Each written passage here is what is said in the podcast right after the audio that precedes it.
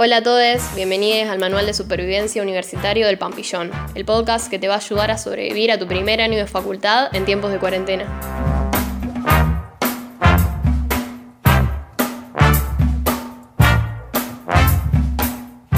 Vamos a comenzar trabajando las cartas que Marx le envía a Annenkov.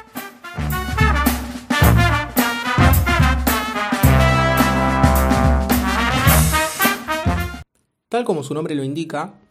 acá se ve como Marx le envía una carta a Annenkov criticando el libro de Proudhon. ¿Quién fue Proudhon? Fue uno de los padres del pensamiento anarquista y de la primera tendencia económica que devino de este pensamiento, el mutualismo.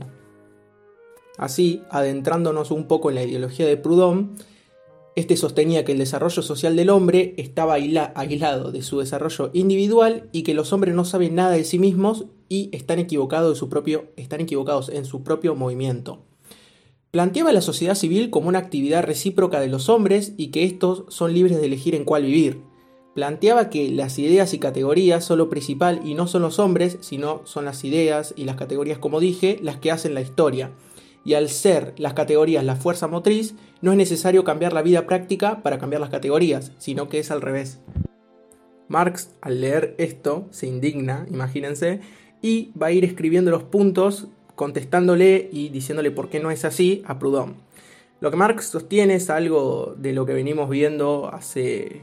varios textos, que el hombre no es libre de elegir su fuerza productiva porque cada fuerza es adquirida por producto de otra anterior, por ende, estas fuerzas son producto de la energía humana condicionada por los hechos anteriores, que la historia del hombre es la historia de su desarrollo individual y de, sus relaciones materiales, las cuales son la base de todas sus relaciones, que el hombre no es,